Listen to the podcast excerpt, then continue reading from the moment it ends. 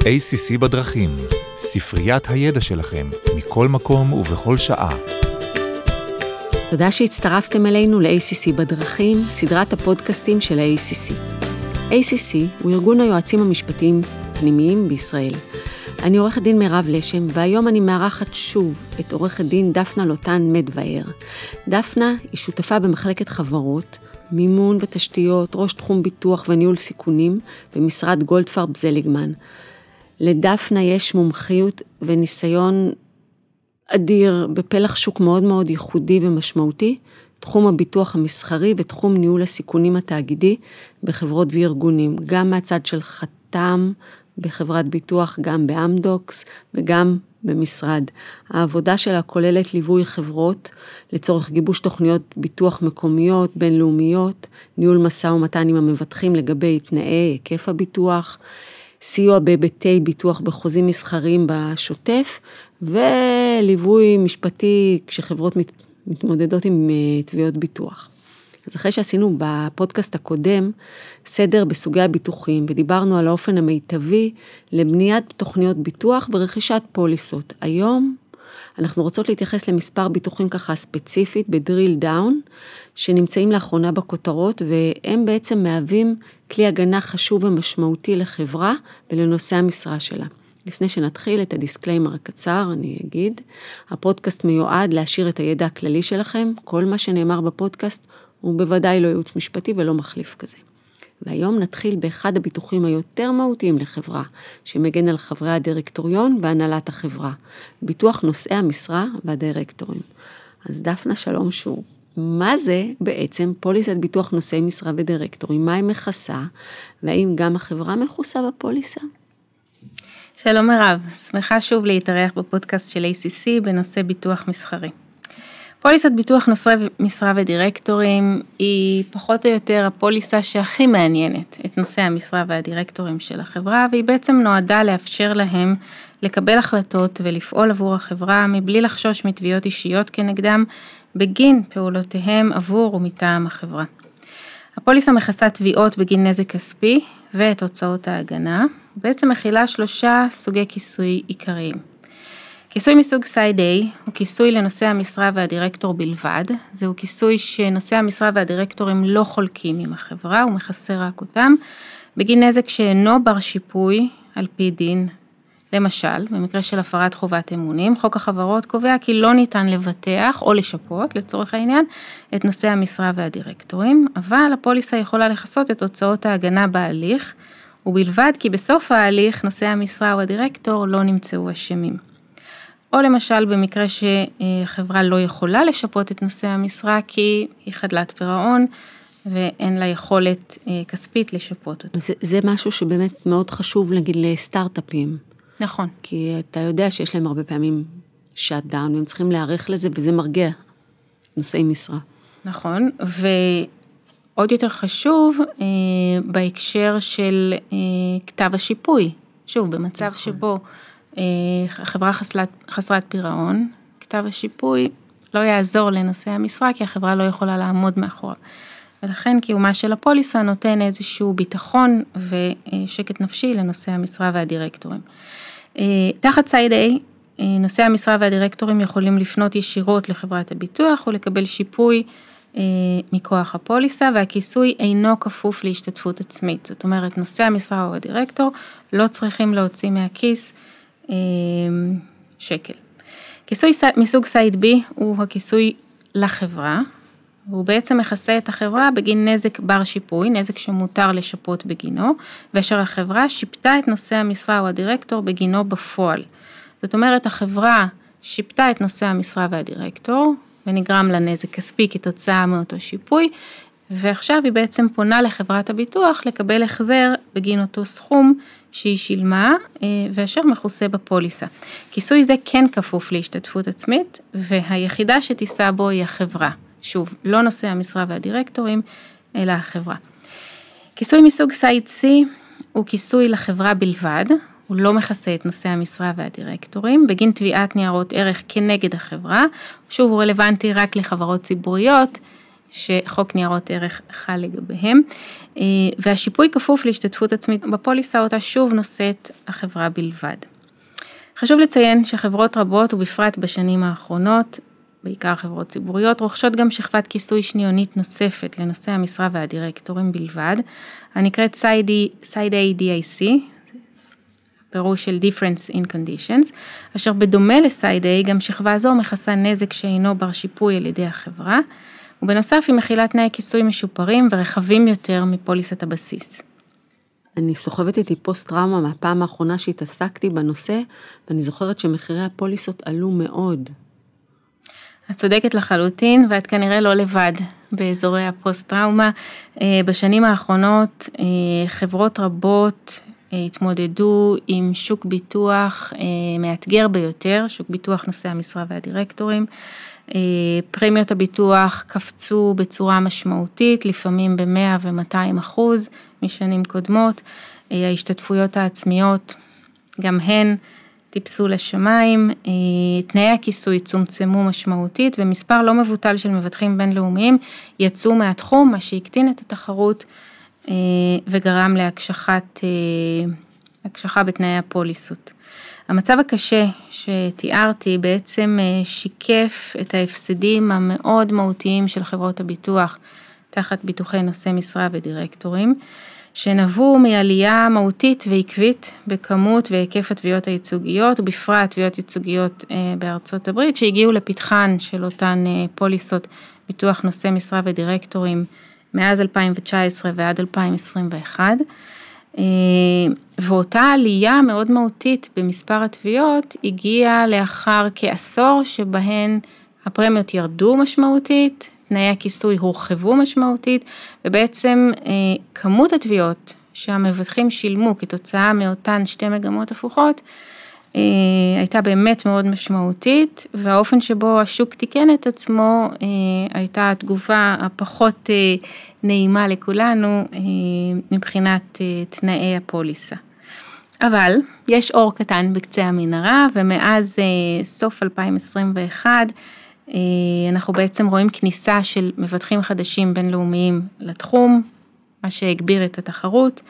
אה, אנחנו רואים ירידה משמעותית בכמות והיקף התביעות הייצוגיות בארצות הברית, והמגמות החיוביות האלה כבר מתרגמות אה, בשטח לשיפור בתנאי ועלויות ביטוח נושאי המשרה והדירקטורים. אני בהרבה תחומים, אני שמה לב לזה גם ברגולציה. בוודאי בביטוח יש לך כל הזמן את תנועת המטוטלת, והסייקלים יחד עם זה, נכון. אה, אז מה את ממליצה לעשות כיום כשחברה מחדשת את אה, ביטוח נושאי המשרה והדירקטורים? ראשית, אני ממליצה לבצע הערכת אה, סיכונים פנימית. בעצם צריך לבדוק מול כל הגורמים הרלוונטיים בחברה, ובמקרים רבים גם לשמוע את דעתו של הדירקטוריון, אשר בסופו של דבר הכיסוי אמור לשרת אותו, אה, כדי לקבוע אילו גבולות, גבולות אחריות החברה מעוניינת וצריכה לרכוש, מה ההשתתפות העצמית המקסימלית שהחברה מוכנה לקחת על עצמה אה, אה, לתביעה עתידית, ואלה סוגי כיסוי נדרשים מתוך אותם ABC שדיברנו עליהם קודם. עוד דבר שחשוב לעשות, ובפרט אם החברה לא ערכה מכרז בין מספר חברות ביטוח בשנים האחרונות, שוב, בשל תנאי השוק הקשים, אה, מומלץ לשקול מכרז כזה כדי לשפר את תנאי הכיסוי ואת עלויות הפוליסה. גם אם עשיתם שואו, אז תעשו אולי עוד פעם, ויכול להיות שזה יהיה לכם, כמה שההליך הזה הוא מעייף מבחינת חברה, יכול להיות לזה תוצאות מפתיעות. אני אגיד עוד משהו, אה, אתם לא יכולים לעשות את זה לבד, אתם חייבים מומחה, זה כמו שאתם הולכים לרופא, אתם לא נותנים, רפואת מסדרון זה לא טוב, גם אם עשיתם את זה מאה פעמים, תלכו עם גורם מקצועי בלתי תלוי, שיתאים לכם את תנאי הפוליסה, והוא מכיר את השוק ואת כל המבטחים, וגם, לא נעים, אבל אתם חייבים לבוא עם מישהו מקצועי, כי אחרת זה נראה מאוד לא מקצועי. אני צריך ללוות אתכם גם בשלב ניהול הסיכונים, גם התאמת הפוליסה. ובמשא ומתן. זה חשוב מאוד. איך באמת uh, מתמודדים עם פרמיה גבוהה כשרוצים לשמור על כיסוי ביטוחי, וכשאת אומרת לנושאי משרה ולדירקטורים, uh, תחליטו על הפוליסה, את מניחה שאת יודעת מה התשובה. כן, אז קיימות מספר דרכים לשמור על היקף הכיסוי לנושאי המשרה והדירקטורים בתנאי שוק מורכבים, כמו שחווינו בשנים האחרונות. אני אתן מספר דוגמאות, אה, שכמובן כל אחת, אה, כל חברה לפי מה שמתאים לה. ראשית, יש לשאוף לייצר תחרות בין מספר מבטחים כדי לקבל הצעות לביטוח בתנאים ובפרמיה מיטביים. זה תמיד נכון בכל שוק, גם בשוק מיטבי אה, למבוטחים. אחת לכמה שנים צריך לייצר אה, מכרז ולראות שאנחנו מקבלים באמת תנאים טובים בשוק. ואז צריך לראות באמת, מה שדיברנו בפודקאסט הקודם, לגבי התאריכים, כדי שיהיה לך את הרצף, כי אם אתה מחליף מבטח, בגלל זה לפעמים קשה להחליף מבטח, כי אתה אומר, טוב, כבר יש לי את הרצף ואת התאריכים, אבל מה לעשות שההתמחרות הזאת, היא, יש לה תוצאות טובות. זה מאוד נכון, וההערה שלך היא אה, הערה שאנחנו נתקלים בה הרבה אה, מבוטחים, לפעמים חוששים לעשות את המעבר מחברת ביטוח אחת לשנייה בפוליסת ביטוח נושאי משרה ודירקטורים. ההמשכיות חשובה והכרחית. זאת אומרת, המבטח החדש, אם וכאשר בוחרים לעבור חברה, חייב לשמור על רצף ביטוחי והמשכיות מלאה כדי שנוכל להמשיך ולבטח ולעבור למבטח אחר. אמ, דוגמה נוספת היא לבחון את האפשרות לשנות את מבנה הפוליסה. שומרים על גבולות האחריות הקיימים בפוליסה, אבל משנים את המבנה או את הרכב המבטחים, וזה יכול להביא לתוצאה טובה יותר מבחינת הפרמיה, למשל מבנה של co-insurance, מספר מבטחים בעצם מבטחים את אותה שכבה. אם יש לנו עשרה מיליון דולר כיסוי ועוד עשרה מיליון דולר מעל, אנחנו בעצם הופכים את זה ל-20 מיליון, כשכל מבטח לוקח אחוז יחסי. הסיכון של כל מבטח קטן, אה. והפרמיה בעצם יכולה להיות יותר נוחה.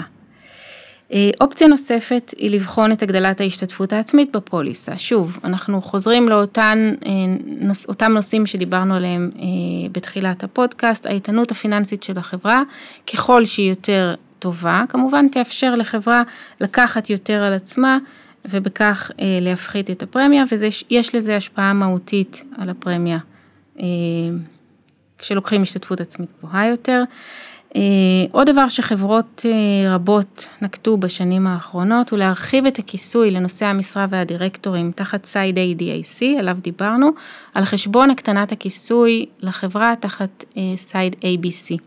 זאת אומרת, כדי שנושאי המשרה והדירקטורים לא ייפגעו ויהיה להם כיסוי מלא בתנאי שוק קשים, חברות רבות אה, לקחו יותר כיסוי לנושא המשרה והדירקטורים ופחות כיסוי לחברה, שוב, זה אה, אופציה ששמורה אה, למצבים שבהם השוק אולי הוא קצת פחות נוח, כנ"ל לגבי רכישה של side A ו-B בלבד, כלומר החברה בכלל לא רוכשת, חברה ציבורית, כיסוי לתביעה בנושא ניירות ערך כנגד החברה.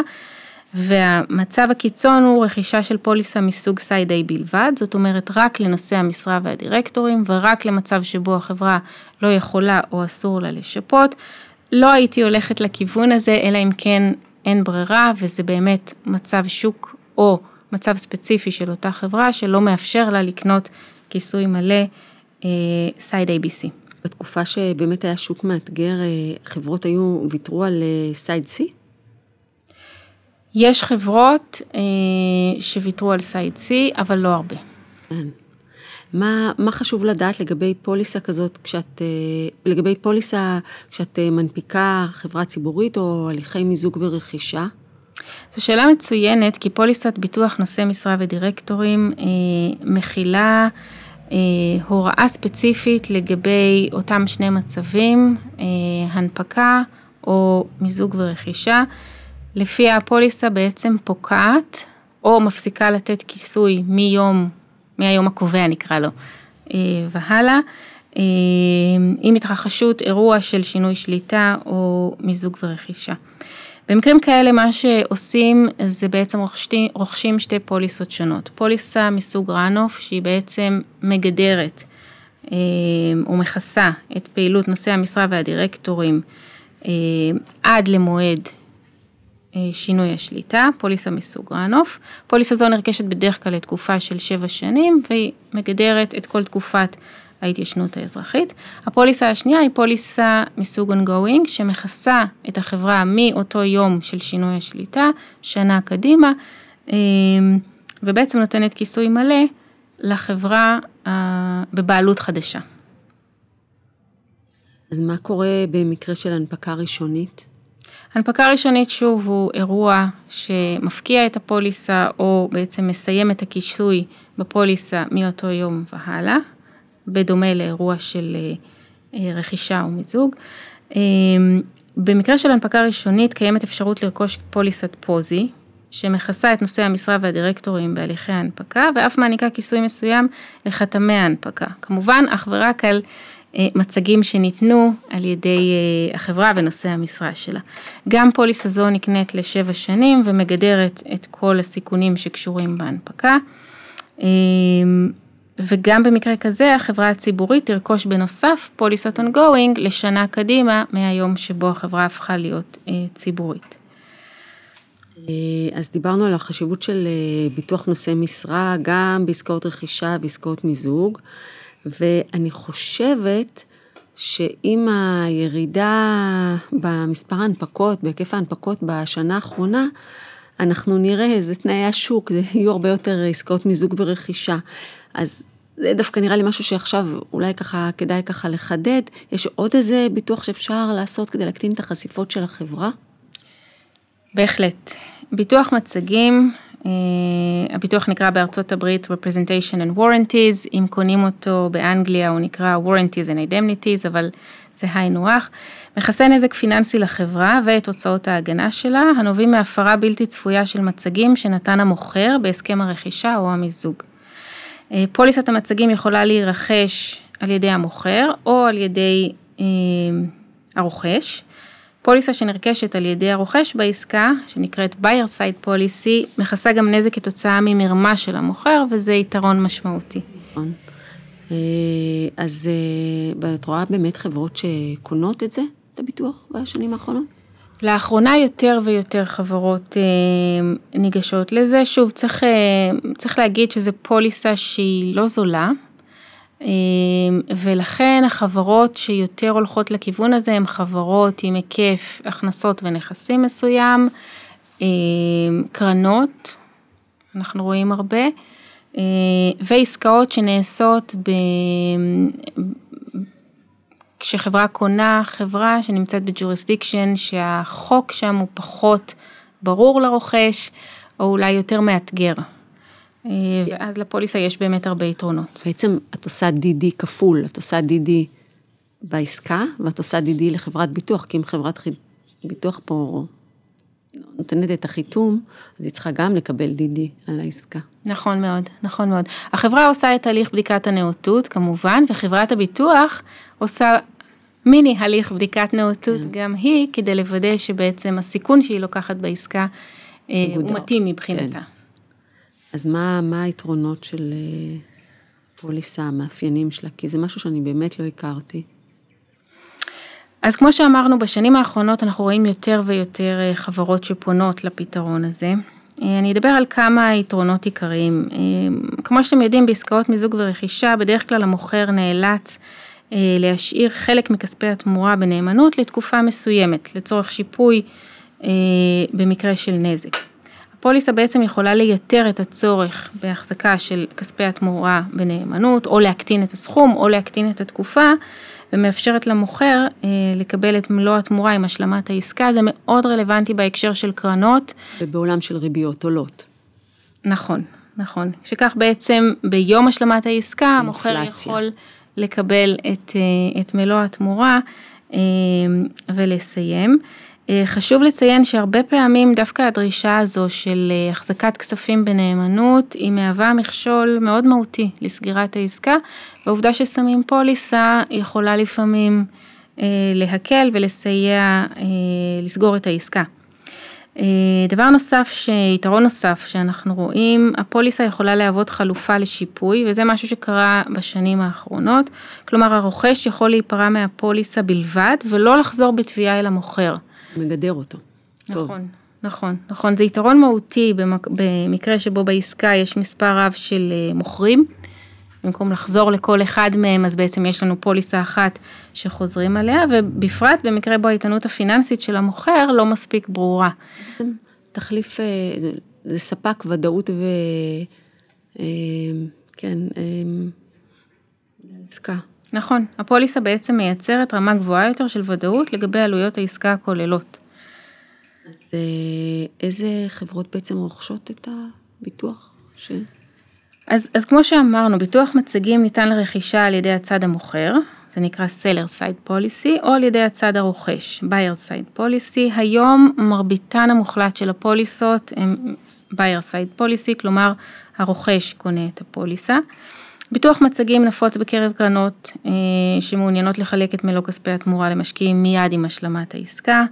אה, בשנים האחרונות, כמו שאמרנו, יותר ויותר חברות רוכשות את הביטוח, בפרט בעסקאות גדולות או מורכבות ובעסקאות בין הדין המקומי, אה, בו פעלה החברה הנרכשת, פחות מוכר לרוכשים ויש חשש. וראית שיש תביעות במסגרת הפוליסה כזאת? בהחלט, בהחלט. מסטטיסטיקה של חברות הביטוח המבטחות פוליסות כאלו, אה, מרבית התביעות מתייחסות לנושאים הבאים. אה, הפרה של מצגים אה, קשורים למידע המפורט בדוחות הכספיים של החברה, זה בי פאר, רוב התביעות הם באזורים האלה. הפרה של מצגים ביחס לחשיפות מס, למשל חברה שהצהירה על ניכוי מס במקור ביחס לפעילות מסוימת ולא עשתה את זה, יכולה לייצר אה, נזק כספי לא מבוטל לחברה הרוכשת, הפרת מצגים ביחס לציות ורגולציה, מצגים ביחס לחוזים מהותיים, יכול להיות מאוד אה, אה, משמעותי, הפרת מצגים שקשורים לעובדי החברה, למשל סיווג לא נכון של עובדים וקבלנים, קבלני משנה, 아, יכול כן. לגרום להוצאה מהותית לחברה הרוכשת, הפרת מצגים של קניין רוחני מאוד מאוד רלוונטי לחברות מתחום הטכנולוגיה. זה, זה בהחלט אחד הדברים המהותיים. באמת בעסקאות מיזוג, אני, יש לי חברה שהיא עושה את הדידי של דיני עבודה, זה חלק מאוד מהותי, מה שאמרת קודם, וקניין רוחני, ברור, זה הגיוני. אני מניחה שההליך הזה הוא לא פשוט, הוא דורש פנייה גם למבטחים לחו"ל, נכון? נכון, נכון. ניתן לרכוש פוליסת מצגים אך ורק באמצעות מבטחים בינלאומיים, בעיקר בשוק הביטוח בארצות הברית ובלונדון. אה, שוב, חשוב מאוד לציין, ההליך, הליך רכישת הפוליסה הזו הוא מורכב ביותר. אה, הוא כולל גילוי מהותי מטעם החברה לחתמי הביטוח ביחס לפרטי העסקה. אה, כמובן, הסכם הרכישה או המיזוג צריך להיות גלוי אה, למבטחים, צריך לתת פרטים מלאים לגבי הליך בדיקת הנאותות שבוצע, כולל את כל הדוחות שהופקו במהלך בדיקת הנאותות מטעם היועצים השונים, וכמובן פרטים מלאים לגבי החברה הנרכשת. ההליך כולל גם שיחת חיתום עם חתמי הביטוח, עליו דיברנו אה, קודם, אה, בה משתתפים גורמים רבים בחברה אשר לקחו חלק בהליך בדיקת הנאותות. ובסופו של יום צריך לעשות התאמה מאוד פרטנית ומדויקת בין תנאי הפוליסה לתנאי הסכם הרכישה. זה, זאת נקודה מאוד חשובה. אני חושבת שבאמת ההליך של רכישה של פוליסה כזאת הוא הליך שיש לו הרבה עלויות בגלל כל הדידי הנוסף, ההכבדה. אבל אם החברה יכולה לשחרר כספים, אתה בודק איפה יותר כואב לך, או אם אתה לא מכיר את הדינים, ואז uh, אתה פשוט צריך לעשות את ה-back to back, אחרי שאתה רוכש את הפוליסה, להתאים את ההסכם, שהכל יסתנכרן.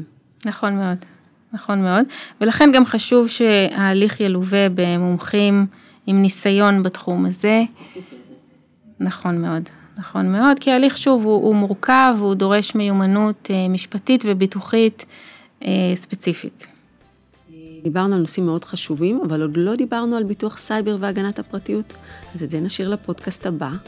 וגם על מה קורה בקרות אירוע נזק, אירוע ביטוחי, אבל זה נשאיר לפרק הבא שאני כבר מחכה לו. תודה רבה. תודה רבה מירב, אשמח להתארח שוב בקרוב.